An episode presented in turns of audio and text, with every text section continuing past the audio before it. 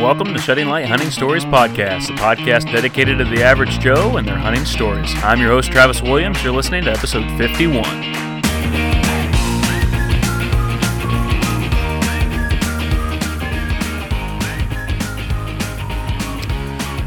Hey guys, welcome to the show. If you can't tell based off of last week's episode, the new whistle is here to stay. It won by a landslide. There was a lot of debate. There was a lot of conversation over this. Um, not really. Five five people. Five people voted. Thank you so much for listening to my podcast. And then only five of you voted, and most of you were family. And the only person who voted against it that wanted the old whistle back was my wife. Uh, I think she's going to start doing T-shirts that say hashtag Bring the Old Whistle Back. Um, and she doesn't even listen to my podcast, so I don't I don't know what's up with that. But anyway, I uh, hope that you guys are having a great week and uh, been able to get some hunting in, maybe here and there. Uh, ATA shows going on right now, and I'm not there. I'm not that popular, but there are plenty of people that are that are posting on Instagram, and that's all I'm seeing right now is the new products and the new exciting things. And if you stay tuned to the end of the podcast, I want to talk a little bit about the ATA and some of the products that I'm excited about, and I want to talk a little bit about this whole idea of buying buying things, and and um, you know uh, we'll we'll talk about that at the end. But I do want to tell you, I did have a great hunt this past Saturday. It was muzzleloader season in Ohio. Went up to hunt with my brother, and um, I can tell you this story. If you would rather just skip ahead and get to the interview, you can do that. But I encourage you to go over to YouTube and check out our most recent video on Shedding Light Outdoors. Uh, you can go on sheddinglightoutdoors.com to find the link, or you can go to Facebook, YouTube, and search for that. Um, but it was muzzleloader season. Went up with my brother and was able to get this all on film. Uh, what was cool is it was my brother's hunt. I sighted in my muzzleloader and decided just to let him use it um, because I've already got my buck. I've already got a doe. I don't really need any more meat. I'm just going to donate it to a family if I get one. So figured to let him go after a buck, especially since there's been a big buck on his property. And my dad uh, kind of started passing bucks uh, whenever I was growing up a little bit. He wanted to have a, a, a, you know, he wasn't like a big rack hunter or anything like that, but he, he wanted just to have some nice bucks for us to hunt and um, talked about this last week. He wouldn't allow the guys that we did deer drives with to drive our property because it wasn't honestly that that big. It was extremely hard to drive, and he was really trying to manage it um, the best that he could. No food plots, you know, just corn feeder, and that was basically it. But my brothers put in a turnip patch, uh, put in uh, the well roads have came out through, and they've put in some clover. So we're seeing some better bucks, uh, bucks that I wish my dad could see because they they are very nice. So anyway, there's a right of way right over my brother's property, and we dropped down on it at 6:15. Got in nice and early, and we just sat down, uh, had a little chair uh, so I could film him, and had the camera ready. And we just laughed and talked and talked about uh, life and challenges that we faced recently with my mom having Alzheimer's and her being in assisted living. And so that's why my brother is now living in the house where my parents uh, raised us in. And um, regardless of all that, it was just an awesome morning just sitting there chilling. And right after five minutes of legal shooting light, a buck walks in. And then the debate came is it the buck that we, we were hoping for? Is it the buck named Goofy? Is is it him? And because it was still just kind of dark, still a little foggy, we couldn't tell. And this buck was only 50 yards away or so. And we kicked it around, and I, I was trying to get the video on him, and it would go in and out of focus because it was still a little dark. Um, but my brother, uh, this would be his biggest buck, and he settles his scope in, and I could hear the hammer click. I was like, all right, get ready. And this buck's kind of got his head looking a different direction, and my brother has some roosters and chickens and stuff up, and this rooster is just crowing his head off. And uh, this buck lifts his head, gives me a good view in the camera, and my brother lets the smoke fly and it flew. I mean, it's hard to see after a muzzleloader shot, but you can see this deer kick, and he runs back into the woods, and we're excited. I mean, I was I was just as excited as what my brother was, heart pound, pounding, and so he went up and told his wife and uh, three kids about it. Came back down. We gave the deer about 20 minutes, and we started to track. It had been raining, so it was uh, really hard to kind of. We didn't find a drop of blood, to be honest, uh, right there on the right of way. So I was like, let's just walk into the woods 20 yards, see if we can see anything, try and pick up the blood there. I don't want to bump this deer, but we walked 20 yards in, my brother he caught sight of a white belly, and this deer had only gone 50 yards, and so I film him walking up to discover that it is not the giant that we had hoped for, uh, but most certainly a good buck and my brother's biggest buck. Um, we didn't have him scored or anything. He was, he's just going to assume that this buck is bigger than mine, bigger than 116 inches.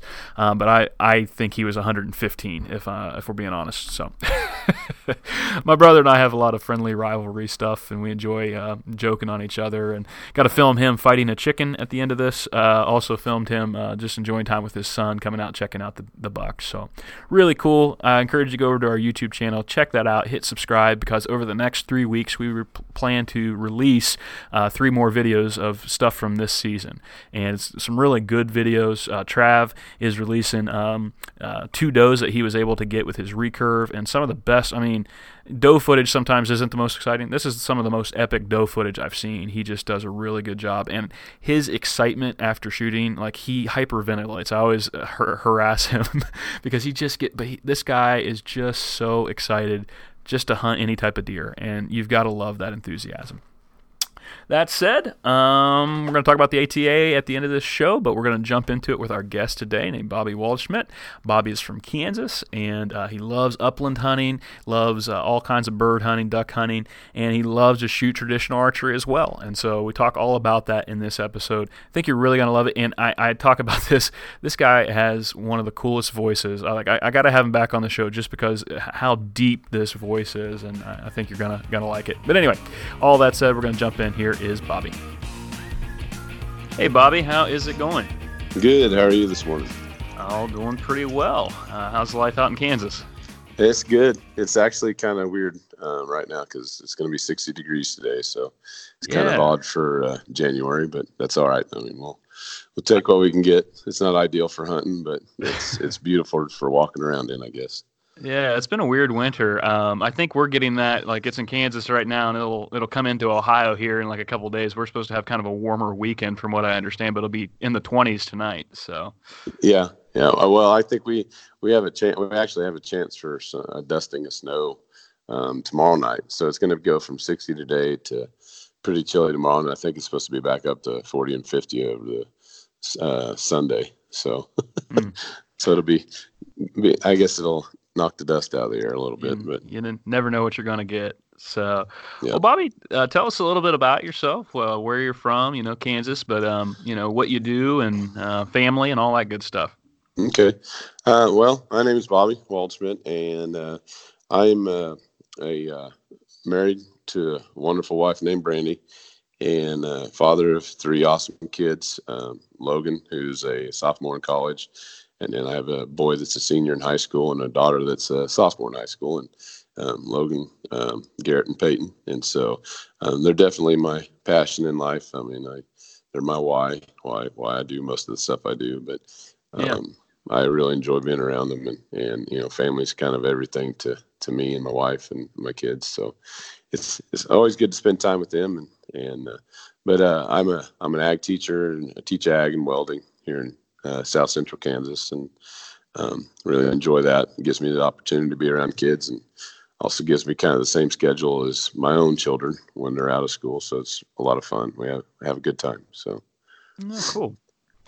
And uh, talk to me a little bit about you're part of a um, Christian bow hunter group. I think that's how I found you. What's that called? Uh, it's called Fellowship it's called, of Fellowship of Christian Archery Lovers. Um, it's that we have a, we just have an acronym for it called FOCAL.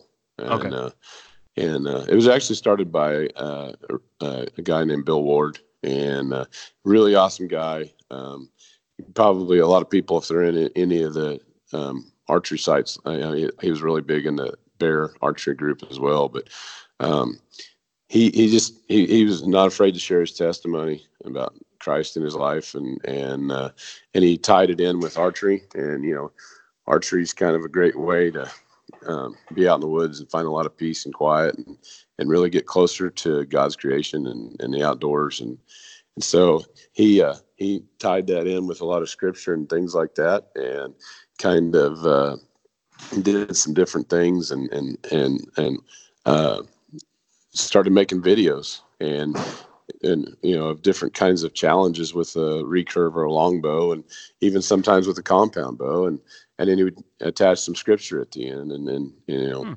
kind of talk about God and His life, and, and try to help others see that you know He could benefit their lives as well. And so, and then it kind of just you know he started the focal group, and it just went like wildfire after that. And and it's actually a lot of fun because we have you know weekly challenges during deer season. Um, a lot of, or like this time of year, we're kind of getting, you know, we're tapering down now. So guys are starting to get back on there and do some shooting challenges again. But um, we have a, a, really awesome group of administrators. Bill's actually kind of taking a sabbatical from social media right now, and which taking is a, taking a break.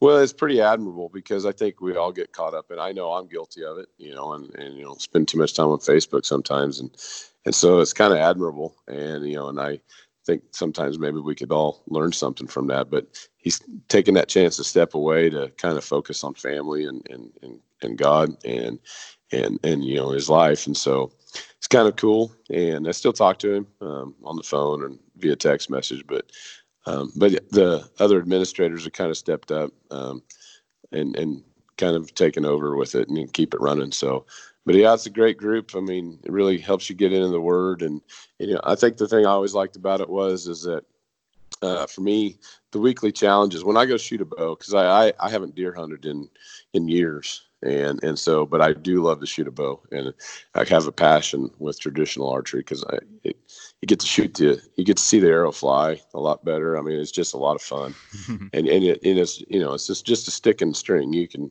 it's it's you know i used to shoot a compound but every time it came out with something new on a compound you feel like oh i need to go buy that because it'll make me better and and i you know and i switched over to trad because I had some friends I was in a bow club with, and they kind of one of them made his own self bows, and they kind of got me hooked on it because it's just a stick and a string. Um, yeah.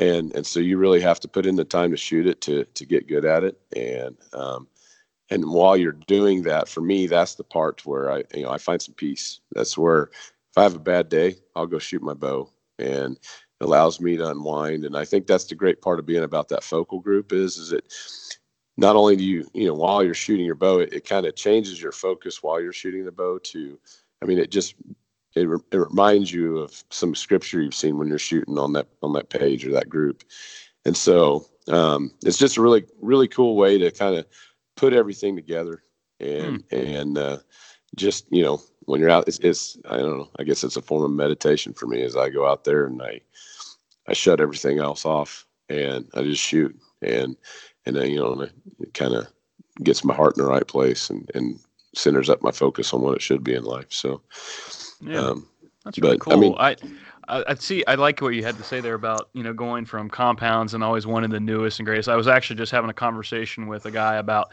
new saddles. Like right now is the ATA show, and there's all this new stuff, and people get so wrapped up in the new thing that's going to help them. And, and granted, there are some cool things that are coming out, but sometimes, you know, I mean, I just think about Fred Bear. Uh, you know, yeah. you go go back to the basics and just kind of get back to like the purest thing you know? You don't have to have every gadget and every $400 item that's coming out you know? Sometimes just learning to use what you've got or even going back to something simpler is, is a cool thing to do. Yeah. Well and i think you know i've, I've gotten the opportunity to be pro staff on a couple of different um, duck call goose call companies. Right now i'm on the one for cns game calls and um, uh, is with Mike Stelzner. He's also a part of that focal group, and you know he makes some really awesome calls. But he he uh, he himself he's passionate about turkey hunting and, and deer hunting with a bow. And I mean he, he's just a cool guy, and him and I have kind of we developed a relationship um, through the hunting industry basically, and um, you know we talk on a regular basis. He's become a close friend of mine, and and and it's but it's through this kind of stuff. But at the same time the hunting industry has turned into this huge marketing thing, you know, yeah. and, and, and it's just the way it works. That's how it is. And, but it, you know, so there's good and bad to it. I mean, it's, it's a way for people to make some money doing something they love, but at the same time, it, um, it, it, it you can, you can really oversaturate yourself with a lot of it too. Uh, yeah. might be the best way to say it. And, and, um, so I, you know, that's, we talk, you know, I've referenced, I like Fred Bear a lot just because, you know the guy did a lot of stuff with a lot of nothing you know? And and and he and he but he he did it and, and it, it you know when you listen to a lot of the things he said and and you know i watched youtube video of uh, of him speaking and stuff and, and it's just I think you can establish, you can get a calm about. I mean, I think we all, you know, sometimes we buy all this stuff and we get all this anticipation, and we get out there on a duck hunt, or you know, I like the pheasant quail hunt as well. And so you get out there and you get ready to turn the dogs loose, and and you know, they're strapped up with a GPS collar and electric collar, and you're ready to go, and and you walk and walk and walk, and you may never find a bird, and and so you know, I, and some of that comes with age too, I think. But yeah. um, the older you get, the more you start appreciating the simple things a little more, maybe. Yeah. But um, so when you're, you know, you get out there and you don't find anything, then you, you know, you have a little bit of disappointment. I think, um, I think what you know, that's why I like about shooting a trad bow, or you know, it's kind of brought a little bit more peace of mind with to me. Um, it, you know, same way when I hunt now, you know, it's more about the fellowship. It's more about the friends um, that I hunt with. It's more about the coffee that we drink in the morning and the discussions we have and the, watching the sun come up. And, um, you know, I, I can't think of a good hunt that I had, um, you know, wild, you know, waterfowl or upland that the best memory from that wasn't the time spent with my family or my friends. And absolutely, you know, I, I, I don't recall a single bird that I shot that it wasn't something that we shared together. I guess is, and, and mm-hmm. I think that's the, you know, and that's one of the cool things about hunting Kansas a lot is by the time we do get ducks and geese down here, they've seen every decoy spread, they've heard every duck and deuce deuce call that you can think of, and and so, you know, you really have to put in some time and some work, and then you still don't get that. You may not get that chance, and so, um, but you're there with those guys and your family, and and um, and I think that's what we look forward to uh, yeah. more than anything is is just that camaraderie and that, that being there together in, in, God's creation and getting to watch that sun come up and you know because there are people in, in the, that live in our world that they don't get the opportunity to see that so you know I consider myself blessed um, I don't shoot a lot of limits, but we do have a lot of great conversation. Like you know, something we always talk about. The coffee is always good, and the conversation is good. So, I just think about you know Paul Paul saying that he's learned the secret of being content in all situations, whether well fed or hungry or whatever the case. He's learned how just to be content. And I think that's kind of what we're getting at here is being content and not always, man, I get I get wrapped up in it, you know, especially this time of year with ATA and all the new stuff. Like I yeah, mentioned, it yeah. just it can like you said, you can become saturated in it. And so uh, I think it's really cool. You went back to the recurve. I want to talk about that a little bit, and then I want to get into okay. your, your upland stories and things. But uh, with okay. recurve, how long do you you know do you feel like you're pretty accurate? Uh, did it take a long time to become accurate? Uh, tell us a little bit about what that process is like. My buddy Trav, who's also in my group, uh, he's switched over to mainly just being a trad guy, and I know the struggle that he's had, uh, you know, getting into it. Um, yeah, I mean, it, it's, uh, I mean, there's a lot of different, there's a lot of different ways out there that guys talk about how they do it. Um, I know there's there's like the push archery. They have some methodology with what they follow and do some things. And um, for me, it's just I don't necessarily have a process. I mean, maybe I should. I'd probably be a better shot if I did. But um, it, it's just about being out there and just starting to, to fling arrows and, and to slow yourself down. It's you know, is, is you know when you're shooting a compound, it's really easy just to you know you have a good quality sight and you got a good release and all that other stuff. It, you know, you can shoot out to 50, 60, 70 yards now with a quality compound bow and, and not even have to, you know, it, it's not, I mean, not that it's not hard, but you can get to that point really easy once you get sighted in. And mm-hmm. um, with a recurve or a longbow, and I and I like to shoot both. Um, it's it's just a matter of you're you just start shooting, and you know you're gonna miss.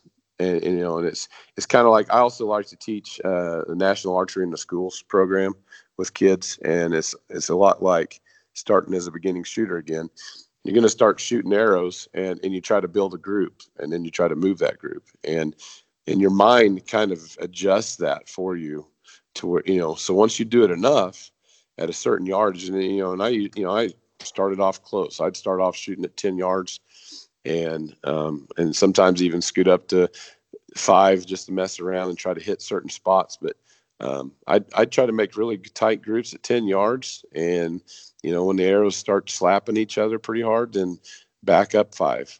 And and that change it's amazing how five yards with a traditional bow can change everything a little bit. And so, and I just and I think that's the great thing about that focal group on that we have on Facebook is um, it challenge those challenges kind of make you um, do different shots and try different things. You know, and, and we practice, you know, we have different challenges where you try to shoot from your maximum range or, you know they'll take the something the size of a ping pong ball and put it on the target and you have to try to shoot three arrows at 19 yards or sometimes they'll change the yardage and go from 10 20 to 30 and and so you have to be able to you know make those adjustments well though with a trad bow it's all mental you know yeah. those adjustments are made mentally not by looking at a different sight that you already have preset on your bow and so um, it just requires a lot of shooting and um, and it, you know, and it's not for everybody. There, I, I know some guys that they, they love to shoot a bow, but they don't want to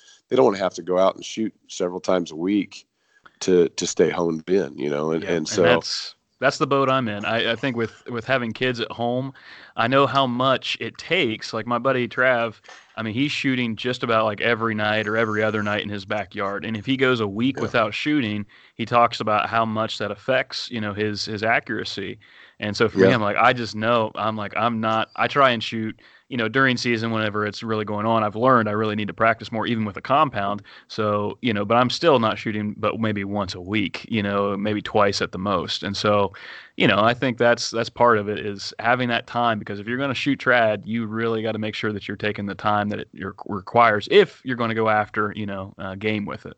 Yeah, and I think that's a lot. Um, you know, for me, my mindset right now is a little different. Just like I said, I haven't really deer hunted with a bow, and um, you know, I haven't deer hunted in in years, just because you know I'm really into dogs and I like watching the dogs run. So I, you know, I do hunting, you know, the types of hunting that I can do that with, and so, um, but you know, I, and I do know guys that they trad hunt with a bow um, for deer, and and you know and, and as hunters we we need to be serious about it and, and be ethical about it and you know and, and understand our our uh, abilities and, and and with a trad bow that requires a lot of practice to know what your ability is and and to be able to have enough self-discipline that when this monster buck walks out at 30 yards to be able to go. You know that's outside of what my range really is with this bow. And um, i'm just going to enjoy this moment as opposed to try to take a chance and, and, and wound something instead of you know being ethical about it. And you know and, and i don't know it's a it, it i think it, it just require i think that's the thing i like about the most is it it requires more discipline with it. Um, because you do have to be dedicated to it a little bit and yeah you know, and especially if you are going to harvest game with it, you you you know you need to be confident in your ability to do it and and have enough discipline not to take shots that you know that you can't pull. Mm, and so, that's a good point. Good point. Um, but I, I mean, I don't know. I mean, I think we all, you know, most most hunters have a pretty good idea of that. I mean, they they try to hunt within their means most of the time anyway. Or at least I like to think to do. And yeah. and I mean, the guys that I hunt with, you know, we try to make sure we're hunt within what we know we can do and, and, you know and you have to practice that to know what it is and and so but yeah i don't know i mean it's it's just a it's a really awesome experience and you know and, and like like we're talking about that focal page it's just a really cool way to tie a lot of things together um, so that when you are in the field um, your mind is not just on shooting this big deer but you're also starting you know i think it makes you more attuned to the things around you you know you, you know that's what I love about that group is it it keeps my mind focused and centered on Christ. Um, and the more I'm involved with that group, and the more shooting I do with within the group and posting videos, and you know, and that's the thing. There's a lot of people that post videos on there, and there's some that don't. There's some that just watch, and and that's okay too because you know you're still getting the word and and and you know because when you post a video on social media, you're putting yourself out there. You're being you're making yourself vulnerable. And there's always those guys that that oh well you're doing this wrong. You're doing.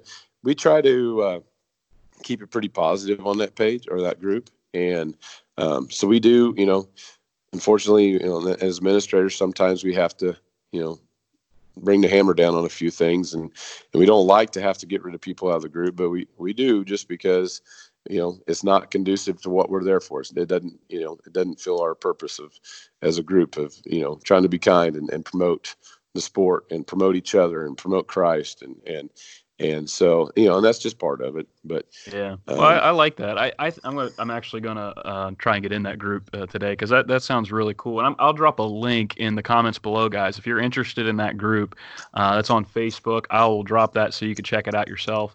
Um, Bobby, I want to I want to switch gears a little bit here and kind of you talked about hunting upland and hunting, you know, having that passion for hunting with dogs. Talk a little bit about how you got into that and just you know some stories that kind of go along with upland hunting, waterfowl hunting, and those things that you enjoy. Okay. Um, well, I kind of started off as a, um, I lived um, south of in South Central Kansas, like I said, down on the state line, and um, we were far enough from town. We didn't always get to go to town and ride bikes with our friends and stuff like that. And my dad actually, um, he let us start hunting at a young age, and um, we always had to go by ourselves just for to learn the safety aspects of it and stuff. And but we'd be out, you know, getting ready to feed cows, and he'd bring your shotgun along. He'd turn us loose and let us walk a waterway or something up to where he's feeding cows, and and he'd wait for us there, and then we'd pick up and we'd go to another spot, and he'd let us walk around there and try to see if we could shoot a pheasant or quail or something. And so I kind of got hooked on it that way. And then um, I, have always loved animals. I've always loved dogs, and as I got older, um, just started being around different people. Um, and the guy that I hunt quite a bit with now. He's, you know, he kind of introduced me to waterfowl, and he has the same love for dogs as I do. And um, so I just kind of is a, a, guy named Mike Clover, just really cool, and and then, you know my brother-in-law and have some family that do it too, and and so it just turned into a deal. Uh, uh you know, I, actually I did a lot more waterfowl hunting when my kids were young, because with waterfowl hunting you can, can kind of control the the shooting situation a little better.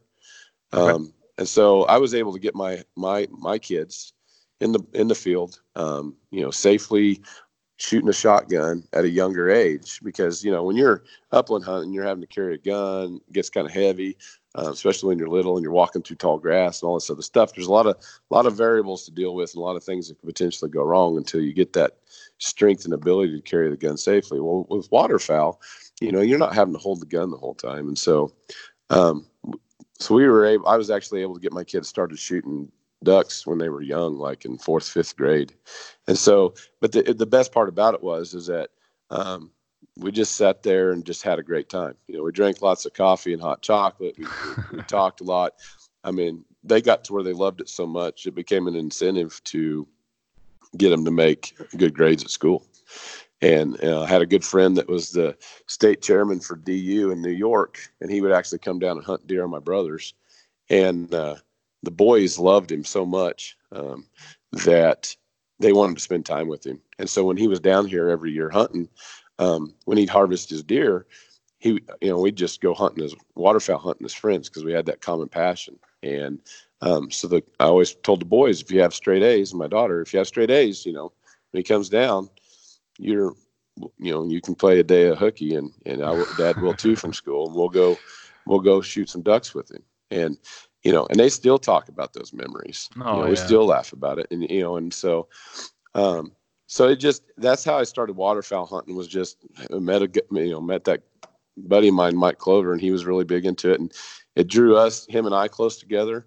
um, and my brother-in-law and my brother, we all go together as a family and friends. And, and there's a lot of other people. And then, and I met some people through the industry that way too. And like Mike Stelzner and, and, uh, but it's just, it's a really, really cool thing. And then as I got, my kids got older, I wanted to kind of reintroduce, you know, introduce them to what I grew up doing or hunting. And that was, you know, upland with pheasant and quail. And so they got old enough that they could walk and stuff like that. And, and you know, and I had, I had a lab I love labs. Labrador retrievers are just fantastic dogs, and and so you know, but when you're up and hunting, you know, a lab does a great job, but it's a lot of fun to watch. You know, the pointing breeds run too, and so, um, and I, you know, that guy I hunt with, he also has a couple pointing dogs, and and so he in this last couple years, it's kind of now I have an English setter that I've been working with, and and and and uh, trying to get her ready to go so that we could do that together as a family and have some, you know, just more opportunity to get out in the field. And, and you know, and I, I, to me is, and I, I mean, I'm kind of dumb in the head when it comes to dogs. I mean, I, I never, I'm one of them guys that I don't think I'm ever a professional in anything. I think I just try to be a constant learner every day and, you know, and, and learn from, learn from my students at school, learn from my own children, learn from my wife, my friends, and you know, and, and it, I think it helps you stay a little humble and yeah. and and but yeah, I mean, just getting to walk around with the dogs is something I really enjoy now, and and you know, and I always have, but I mean, now it's just it's really fulfilling. I, I don't even care if I really get to shoot anything. It's just I really like to watch the dog run. It's just a, it's it's really cool to watch a dog do what it was born to do. Yeah. And and to be able to do that with your family and friends, well, I mean, how much better could it get? You know. Yeah, so, I, I um you know I, I, haven't done much upland hunting. Well, actually, no upland hunting at, at, at, this point. So, and I think some of maybe my listeners might be the same way. I think I, I have a lot of deer hunters, turkey hunters, maybe some elk hunters now. So, mm-hmm. walk us through a little bit. Just um, what's the typical? What's let me ask this: What does the ideal day look like? You know, if you could describe that ideal day of going upland hunting you know, okay. uh, can you kind of summarize that? What's going? I mean, in my mind, you're walking through a field, you turn the dog loose, the dog goes and jumps up a bird, and you shoot it. That's all I know. That's all I have yeah. in my head. So I'm sure there's more to it than that. So, kind of, Bobby, walk us through a little bit of that. Um, well, there's there's different versions of it. Um, you know, in the western part of the state, they'll do a lot of what they call party hunts. Um, there'll be 15, 20 guys and they'll push through a corner milo field or you know some grass crp grass and you know because the upland birds they they will run on you especially if it's warmer out or you know there's it, you know certain conditions don't make them hold in place for you to get there and so those big party hunts they'll push them all the way in they'll have guys down at the end blocking and then when the birds pop up they'll start you know doing some shooting and i've done that before um, and it's just not for me i mean it is it's it's a social event to say the least. Um, but and it's fun, but for me, I like to watch the dogs work, and the and the guys that I hunt with are the same way. My brother-in-law and my you know Mike, and like like I've said, and and so for us where we hunt, we hunt a lot of waterways and draws and things like that here in South Central Kansas. You know, we try to go hunt places that are going to hold birds um, we have some fields that are kind of they have some sandy soil with lots of plum thickets and some grass, and you know we'll go there when we're wanting to chase after some quail and, and things like that. But so you know, uh, probably the best way to describe it, um, the last hunt we were on that I can recall, um, birds are kind of low this year actually, so you're going to do a lot of walking and, and not get the chance to to shoot. But um, on a good year, you know, we'll set up in the morning, you know, try to be out there when the sun's coming up and or, or shortly after, and and we get the dogs all geared up. Um, most of us, um, you know, we we I run an e-collar. Um, there's guys that don't do that that don't have to, but I, I run an electric collar on my dog just to, for safety. Uh, I want to be able to, you know, keep her from getting injured or, or putting herself in harm's way because when she gets to running, she likes to run. You know, she's after it. She, you know, and and sometimes you need to be able to reach out there further than you can with your hands. To, and and you know, ideally, you know, you don't have to use it very much, but um, yeah. and so we we also run um, also use GPS. It's not a must, but it's kind of cool to track where your dog's been running at the end of the day. And you you know, I like to go in and look at it and see you know the patterns that she's made and and uh, you know and how she's chased birds and and and things like that and just see how many miles she's gone and and so it's kind of cool um, that none of those are must haves it's just kind of what we use.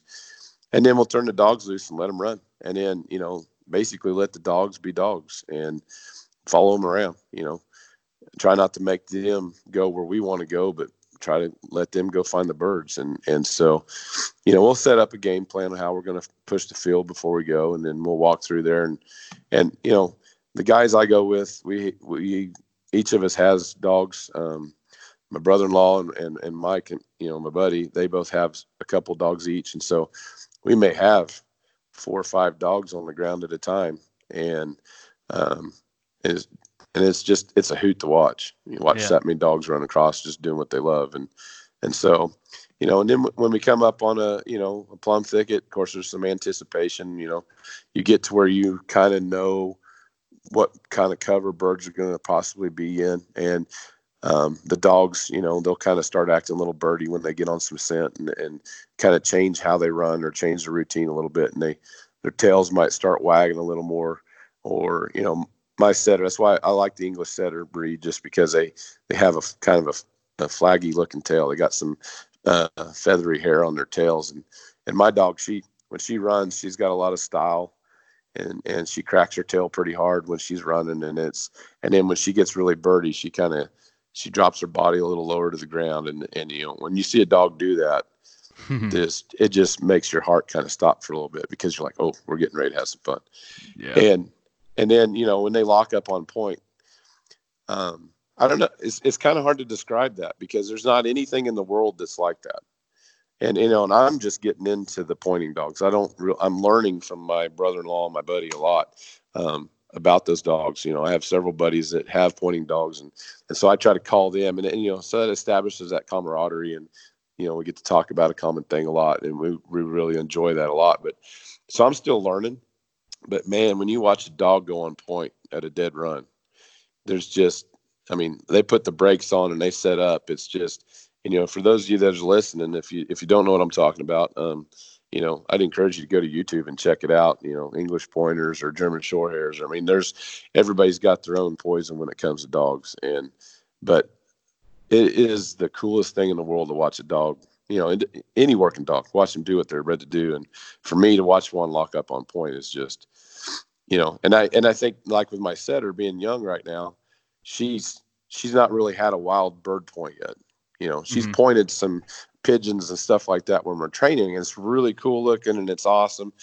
But so I, I've had this anticipation all year. We're trying to find that that you know get the light switch to click on when she finds those wild birds and and she points them and holds them and you know and and then we get to go up and kick the kick the grass in and, and get them to flush and and then complete seal the deal you know and Oh man, that's but, getting super close. And okay, so they lock in. Uh, my only experience with dog is coon dogs and rabbit dogs. So yeah, I'm picture I'm picturing this dog kind of getting to a spot, pointing, and then you guys actually have to go up and kind of flush them the rest of the way out. Yeah, ideally, it, that's the way it works. Is you go up and the dog stays on point, and you go up and you kind of kick around where they're you know where they're on point at, um, and fr- and try to flush it right there in front of their face, and you know and then you down a bird and, and they go get it and, you know, or they go find it. And some some pointing dogs don't retrieve, some do. It just kind of, you know, some take to that, some don't. And but and there's all kinds of stuff you could get into with that as well. But um, but yeah, I mean that's the ideal situation. Doesn't always work that way because you know when you're dealing with wild birds, you know they have that knack to want to stay alive, and so it it can especially pheasants. Pheasants will pick up and run on you, and so um, the dogs it's it's it's kind of hard on the dogs sometimes because they'll pick up scent and they'll go on point and that pheasant will start running on them. It may take you, you know, several hundred yards running them to the end of a of a of a waterway before they'll hold long enough for the dog to get on point and you get up there. So um, you know, there's just there's a lot of things that go into. I, I think the thing for me that I love about upland hunting with dogs or you know, in, in the same way as waterfowl hunting is that um, you get to see some action. You see something going on. You see some changes take place, and you get that anticipation. And you know, and and it just it, it feels good, and, and you can't wait for you know you, of of what's to follow that. You know, mm. and you know that's I, I like to fish, but fishing's kind of boring sometimes for me because same way. You know, you sit there and you're looking and you're looking and you're just like, oh, I got a bite. That's great. And you know, not that it's not fun because it is, but you know, I don't know. When you watch a dog start to get really birdy, it just it, and, and then when you hear the birds flush, it just makes your heart race. You know, mm. um, they call it the that rush of the awesome. flush. It is. It's cool, and it, you know, waterfowl is the same way for me too because you watch a, do- a, good dog that's done it long enough, and you can watch the dog's eyes. They're going to see the birds before you ever do. You know, their ears will perk up. They're they're attentive to what's going on. You know, uh, my a good friend of mine, Mike Clover, he's got a, a Chesapeake Bay Retriever that's just he's phenomenal. And that dog, when you're, I mean, he's a he's he's a light switch dog. When you get out out, you know, just hanging out, he'll love on you and want to be petted and run around playful. When you get in that blind, he's focused. He's always on eyes on the sky. I mean, just doing his job. And and so you know, I don't know. That that's my draw to to that sport is just I, I love to watch the dogs go. If you had to pick so, between the two, if you had to pick between upland and, and waterfowl, which which one's going to be your favorite? Oh man, that's a tough one. Um, because we kind of well, probably I would. I mean, as much as I love to watch ducks cup up over the water, um, you know, and running a call and getting them to turn, um, this is it's pretty cool to get animals to respond to something you're doing or trying to mimic them. But I would have to probably go with upland just because that's the roots where I come from. That's the yeah. first thing I ever really learned to hunt. And, you know, it's like every time I do it, it's almost like coming home, you know? Mm. Yeah. Because it's just, that's what I, that's what I've always known. And, and I don't know that that'd probably be it for me, I guess. What is your so, most thinking about upland hunting? Is there like one particular hunt, or maybe a couple hunts that just kind of stand out in your mind as kind of being like the most fun, or maybe maybe the most you ever got, or anything like that? What's, yeah, what's that memory for you? Um, well, there was one time we were actually hunting um, down on the state line, just south of my folks' house. Is is what we call the home place. Um, it, I've hunted that spot since I was a little kid, and so it's always nice to go back there every year, and and it usually produces really well. Um, so we were hunting that spot, and my buddy Mike actually has a GoPro, and I'm not a big fan of his GoPro because it usually captures every miss I have on film. um, but uh, we're we're just walking, we're having a good time. The dogs are running hard. Um, he actually that day, and we had I think one of my sons with with me, the other ones were at sports, but um, we and uh, his boy was with us as well, if I remember right we shot a lot of pheasants um, that day. We had, I mean, just I don't think we've had a day that we've had that many flushed pheasants or you know pointed pheasants and, and flushed um, in a long time. And it, I think we ended up with like six or seven roosters, and we ended up with a handful of quail. Um, that one was a lot of fun, yeah. and but it was cool because he had a pup that was he has a little French Brittany pup, and he's got a an American Brittany, and and and they're a lot of fun to watch. Well, that that French Brittany pup, he hadn't, he was still learning that year, and um, he had he doubled up. He's got this old side by side 16 gauge shotgun, and I think that day, I think that's what he was carrying that day. It was it's like an old Savage Fox B, mm. but he doubled up on pheasants. He shot two pheasants. Um, and so both of his dogs were over there on that side, and each one of his dogs, including his new pup, went and retrieved one retrieved them. Man, that's awesome. And and so he caught it on film, and then um, of course right before that he actually caught me missing a pheasant in my face on film. So um, so it was kind of a bittersweet day, I guess. But um, I we just had a lot of fun. I, I think that's the thing is even if we miss, we rib each other pretty hard. We just have a we have a good time, you know, and and I you know those guys. I, I think that's one of those things is that you you know pick the people in life that you always enjoy being around, and, and those guys are it for me. I mean, besides my family, of course, but mm. uh, man, when we're when we're together, we I have never had a bad day around those guys. You know what I mean? And my fan, you know, anytime you're hunting, I I've never had a bad day hunting. I guess. Yeah. And and well, so. Me, I know you got some. I know you're in between classes right now, and you probably got some kids getting ready to come into your uh, your your classroom there. So I want to be respectful of your yeah. time. But kind of, you've alluded to this a little bit. But if somebody just asked you, you know, Bobby, why do you hunt? What's the main motivation? Uh, how would you answer that? What's what's the reason you're out there? Um, I, I mean, obviously, we, we, like to go and and uh, we like that pursuit of something that's wild. You know, um, but for me, you know, I think it's the older I get and the smarter I get, the, main reason I go is the to be in God's creation, to to find that peace that you can't get in the day to day job, and and the tasks that we do every day as as you know as employees or bosses or whatever, and and just that that chance to get away with people that you love and care about, and and, and be able to experience that with them. Um, I don't. I mean, when you see the sun come up, you feel that crisp air going into your lungs in the morning. Um, the smell of the dirt, and mm-hmm. just knowing that all that was put there for us to to appreciate, and it was put there by somebody that loves us, and you know that's that's God. I mean, you know, and and to me that I mean I I try to make sure I go to church. I don't always make it to church, but I mean I'm one of them guys that you know I don't go to church to feel God. I I try to be I try to experience Him every day that I can, and because He is, He's around us everywhere yeah. and you know, and everything that we walk the surface of this earth, it's there for us to appreciate if we'll just take the time to, in our busy lives, to go, hey, that was you know that was really cool, and mm-hmm. so that's that's why I hunt to to be out there to to get to witness that firsthand, and and it brings me peace, and and then to bet to be able to experience that with my my family and my friends is you know that's what we that's what we live for you know for me, you know, that's I love what I do. I love my job. I love, you know, and I enjoy it, but I really, really love getting to go out there and, and spend time with my family and, and, and, and do that kind of stuff as well. So, mm.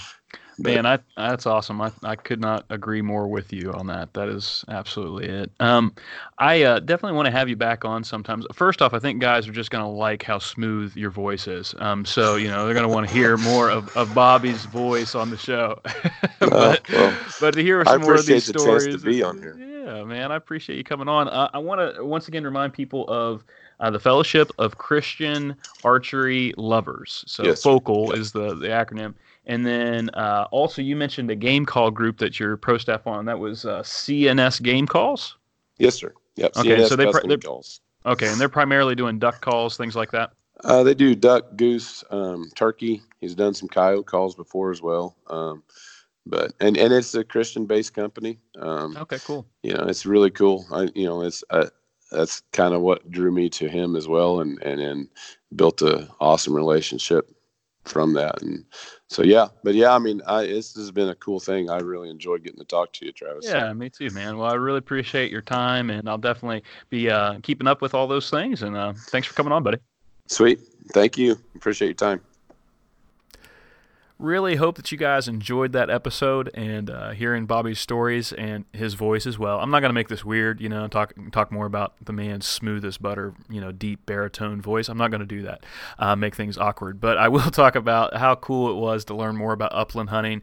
And maybe you guys think I'm a complete idiot. You've done it your whole lives. It's just foreign to me. Um, very limited on some of my hunting experiences, and I love to hear those kind of those stories. And I, I mean, whenever he's talking about that pointer dog and going and kicking up, uh, you know, the pheasant, man, that that would be exciting. I can picture it in my mind, and and loved uh, loved hearing those stories. Uh, right now, I did mention I'd talk a little bit about the ATA is going on, and it's not something I've gone to. I, I go to the uh, uh, the Ohio Deer and Turkey Expo. That's about as far as what I've gone, and uh, that's coming up in March, which I'm, I'm looking forward to it. But ATA is when all these companies release their newest and, and greatest uh, innovations for 2020. And uh, right now, it seems like there's a lot of cool things coming out. If you're a saddle hunter, you're probably excited about the new Phantom uh, saddle by Tethered. Um, if you like to uh, use hang on stands, you're probably excited about Lone Wolf's new pa- um, stand that weighs about five pounds. Uh, one that I'm personally just pumped about is uh, Lone Wolf Custom Gear has a new camera arm, and this thing is super lightweight. And I'm just excited to see what the price is going to be on it because I got to figure out if I can swing it or not. All the while, sitting in my shopping cart are is a brand new uh, lightweight rope and carabiner and a sender for my saddle rope. So I'm looking at all that, and I, I just got to tell you, sometimes it's overwhelming. I don't know if you if you feel this way, but if you're on Instagram like I am or Facebook and you follow all these hunting groups, like it's all this new stuff. Spypoint has a new camera and Exodus and everybody's got these new things and new gadgets new ways to hunt and new things and and Bobby and I talked about this. Um, the question I have for you, and I, the question I have for me is Are you content? Can you just truly say that you are happy with what you have? I've got to be honest and say sometimes I'm not. I, I am just looking forward to the next great big thing, and I want to order this thing, and I think it's going to make my hunting better. And maybe it will. Maybe it will help. And I'm not saying that I won't order some of these things if, if I have the money to do it or whatever. But I think there's something about learning how to be content. And it's not just with new hunting gear. Maybe it's the, the next new car or the next new um, thing that's coming out on the market, the next new technology. Um, you know, I've got an iPhone, what is it, six, maybe six or seven. I'm not sure which it is. And so I'm, I'm a few iPhones behind. I would kind of like that new uh, iPhone XR or XS or whatever it is. And I've only got 32 gigabytes of storage. And so I'm having to delete stuff all the time, you know. Um, yeah, I, I, I can completely understand if you would say, you know what, sometimes I'm not content. And it makes me go back to that verse that I talked to Bobby about, coming from Philippians 4. says, I am not saying this because I am in need. Uh, Paul is speaking here. He says, But I have learned to be content whatever the circumstances. I know what it is to be in need, and I know what it is to have plenty. I've learned the secret of being content in any and every situation, whether well fed or hungry, whether living in plenty or in want. I can do all things through Christ who strengthens me. So you may have heard that verse before, and, and we use it for like you know sports, or for uh, I can do anything that I set my mind to. But what Paul's talking about there is how in the world is it possible to be content in a world full of uh, American consumerism or consumerism anywhere, really? Uh, we want, we want, we want, we think that we're going to be happy if we get that next thing. And, and what Paul says here is he's learned how to just be content. If he's got a lot, great. If he's able to afford the new bow, awesome. If he's not, He's still content in either situation. And he says the way that he can do that, the only way that he can do that, is I can do all things through Christ who strengthens him. I think that verse isn't talking about, yeah, your sports team can do whatever they want because you believe in them or whatever. I think it's talking more so about just the ability to be content in this world, which is an extremely hard thing to do. Um, so I just want to encourage you right now as ATA and trade shows and new gear and all that stuff maybe coming across your mind, just take a step back and just be grateful for what you have. Bobby Bobby said it time in the woods with the Lord, um, time with your friends and family, that's the stuff that you're going to remember. I never once look back on any of my hunts and be like, man, I'm glad I was wearing my First Lite gear. Oh, that really helped me kill. Yeah, it might help in some ways and it might be good and it's part of your mental game, whatever. But I, I don't. I don't think about those things. I think about the fact that I sat next to my brother and I'm going to tell that story for years to come. Um, going down there with my nephew and, and him seeing that deer, I mean, those are the things that you cherish. And so keep that in mind. Try not to get too wrapped up in all the crazy stuff and the new gadgets and all that. Um, thank you guys so much for listening. Want to point you once again back to the YouTube. Those videos are coming out, and I'm super excited about that. If you want to leave me a five star review, if you enjoyed it, if it's worth five stars to you, or a review of some sort, I would love those kind of things. And I just really appreciate you coming and listening to this podcast. Hope that you come back next week for another great episode. Hope it's great. And remember to shed the light.